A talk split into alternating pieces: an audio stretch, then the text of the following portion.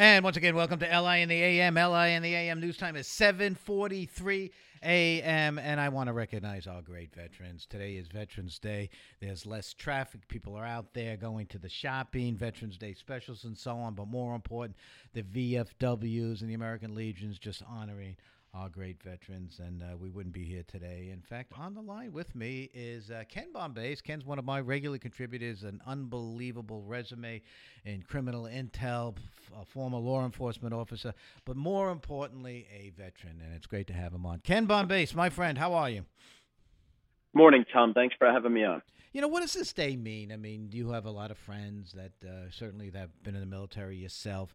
Uh, you're one of the people that we're honoring today, and it's so important that uh, we we look at uh, the accomplishments of our military services, and uh, then the individuals that gave a sacrifice.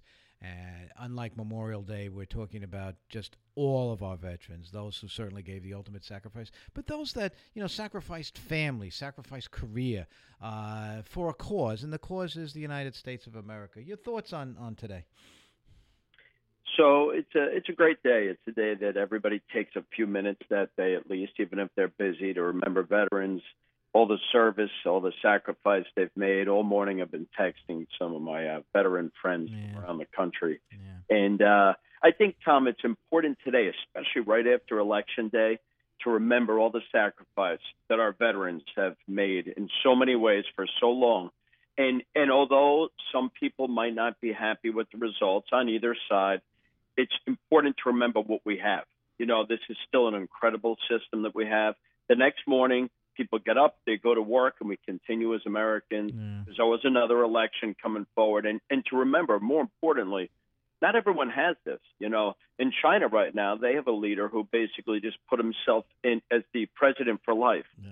And and Vladimir Putin and in Iran, they're violently putting their people down it's important with all the problems and issues that we have in this country to remember what we do have, and veterans are, are somebody to thank for that. Yeah, and, and you know, again, I, I, think of all the. Uh, uh, the veterans that I do. My dad was a, a, veteran of World War II, fought in the Battle of the Bulge, which was really one of the more uh, serious battles fought by the American forces in World War II. It was Hitler's last attempt to stop the Allies, and uh, we had many of American troops were pinned down. And those poor boys, man, they they fought in the cold of the winter, right around Christmas time, 1944, and that was the last stand. That was the Nazis' last stand, and the Americans gave so much. And we can go through history uh, on the, the whether it's the uh, the Battle of Sanh and how the Marines, 5,000 Marines held off against 15, 20,000 NVA. It was it was pretty much incredible that uh, when you think the the fighting soldier and and what they were standing for and it was all about the freedom and you so articulated it just now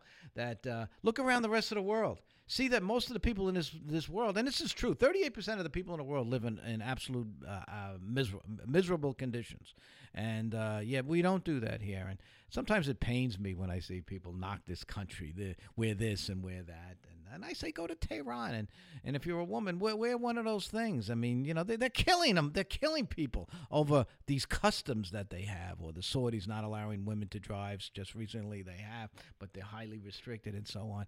You know, thank God for America. You know, when you in when you were in uniform, is that is that what do, do you have that greater altruistic feeling, or is it just a matter of just trying to stay alive?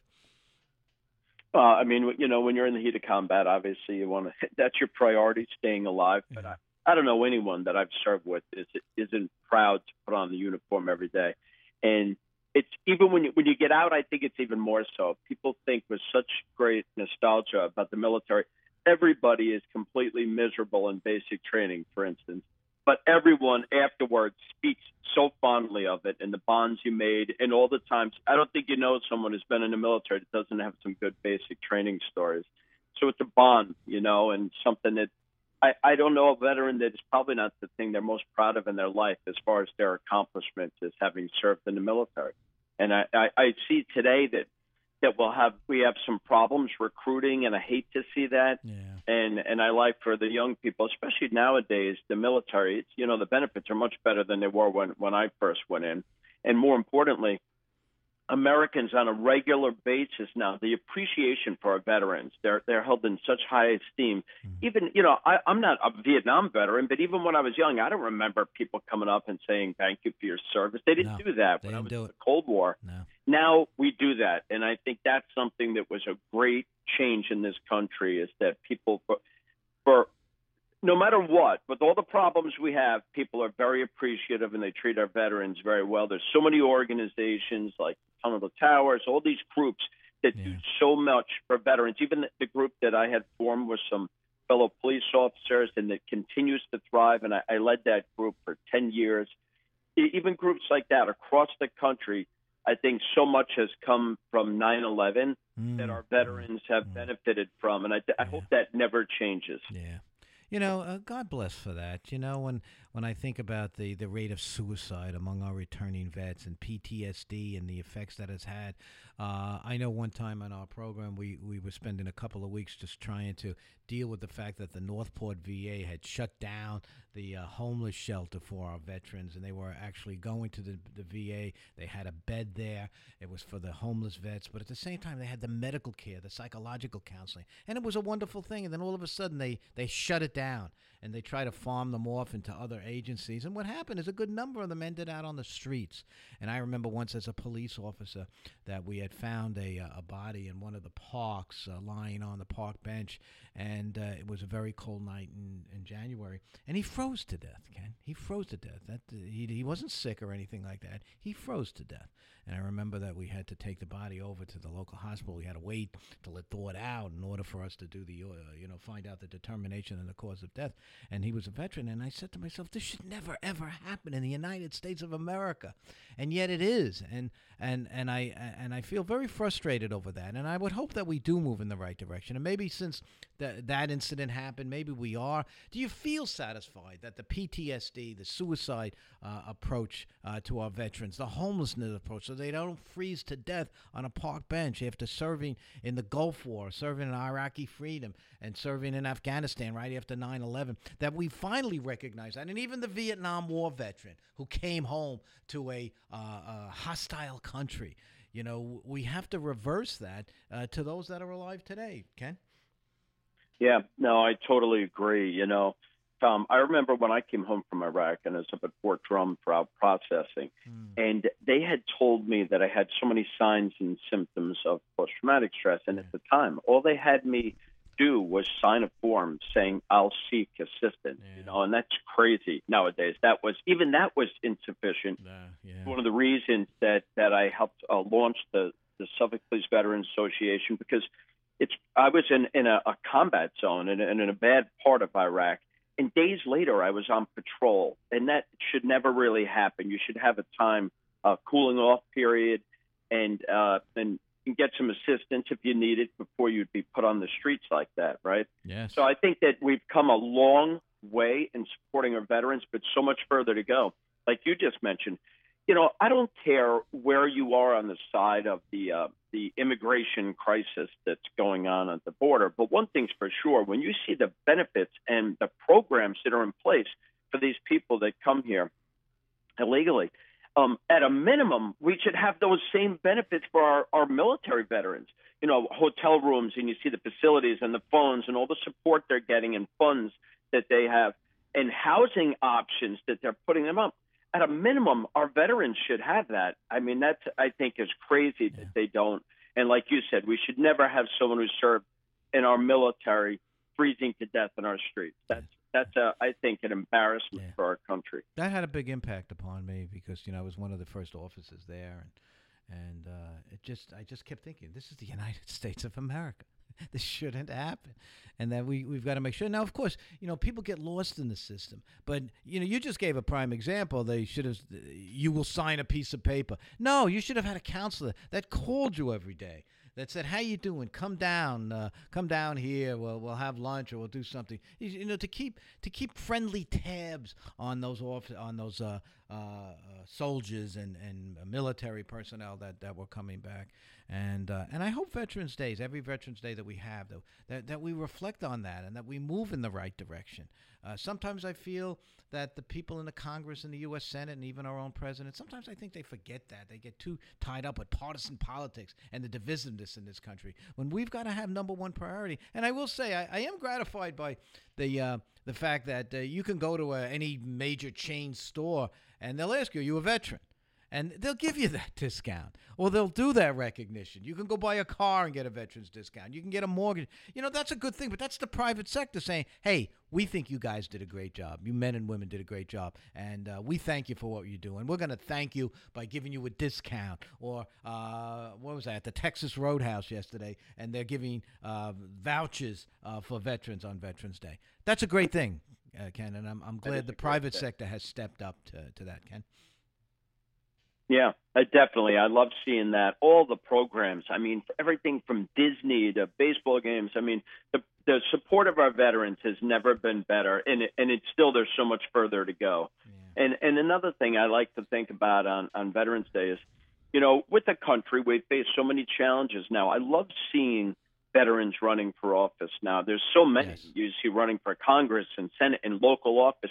And that's something that I think is a good and positive thing, regardless of which party you're running for. Yes. As a military veteran, that's someone who's already proven their dedication to the country. And and I think it shouldn't be looked at as oh this is an opportunity I could get this office. It's service. It's continued service. People running for office to serve the country continue to sacrifice for the country. People are talented. They could probably do many things in the private sector, but they're choosing to run and serve for our, serve our country again. I think that's a great thing, and I've seen a surge of that recently. I like to see it. Yeah, and you know, this was something I raised on my show yesterday. We only have a couple of minutes, but very, very curious to see your thoughts on this. Although I know constitutionally it cannot be done, but I, am thinking about history because I love history, and I, you go back uh, to the presidency, like a Franklin Roosevelt and uh, a Dwight Eisenhower and Harry Truman and John Kennedy, and of course uh, Lyndon Johnson and so on. And you think that they they they're bestowed the title of uh, commander in chief. Yet many of them just re- uh, I guess it started with Bill Clinton just didn't serve in the armed services, you know. And uh, I, I wonder. certainly that cannot be a law. We could never do that because we have a civilian government. But uh, the the fact uh, isn't there a little extra? For those that wore the uniform and bestowed the title of President of the United States, uh, and commander in chief. Shouldn't there be that military background, or that's something that uh, again never you can't mandate it, but is that something that makes you feel a little more comfortable? Because it certainly does with me. Absolutely, you know, you it, it's something that has changed. It used to be that almost all, every president had yeah. military service of some type. It was almost a prerequisite yeah. to run for the office. And when you did, like I said today, when I do see these former um, military members running for office, it encourages me. And I think you're right. There's it's clearly an advantage, something that can't be mandated, obviously, but it's clearly an advantage.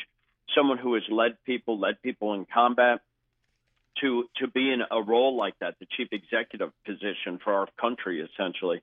I think it's a tremendous advantage, and I think it's just up to the American people to put to when they're going into that uh, ballot uh, booth and they're going to cast their vote to give that extra um, credibility to somebody who has served in the military. A little extra thought before you vote on somebody who has already made that sacrifice, yes. regardless of what party they're with. You know that these people have sacrificed and served for the country, and right. I think that's something we have to consider. And I always feared, uh, and I think it may have happened in our history, that those that didn't serve to put our young men and women in harm's way uh, without absolutely knowing for sure. And I and just uh, some tidbits about history. You take the first George Bush; he was shot down and was floating around in the Pacific during World War II until he miraculously got picked up you know, by an American vessel. And John Kennedy's PT boat, World War II, chopped in half by a Japanese destroyer. He swam to an island while he was towing some of his injured um, uh, mates, uh, uh, mates on his uh, on PT 109, and saved their lives. And then got out again and swam to the next island and gave the uh, the natives there, the, I think the Filipino natives, he was able to give them a coconut that said PT 109, and they delivered it to an American vessel, and they, that's when they knew he was alive and he was rescued. I mean wouldn't you think a person like that would make a damn good commander in chief?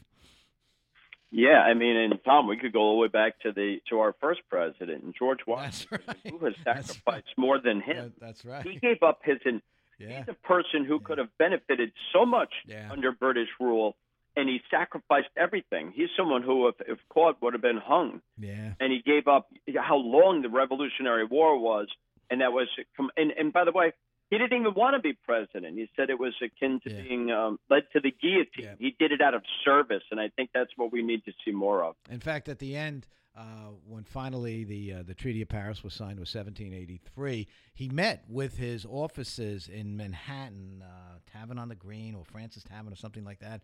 And there wasn't a dry eye in the place when he talked about the, uh, the the fighting for the eight years prior to that. Then he got on horseback. This was an amazing story.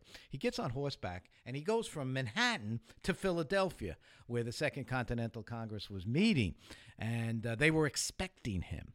And uh, this this shows you the history of the great United States of America. And uh, the delegates were sitting there. They were awaiting George Washington, and they were afraid because they thought he was going to march to Philadelphia with his army. And believe it or not, he could have done it because they loved him.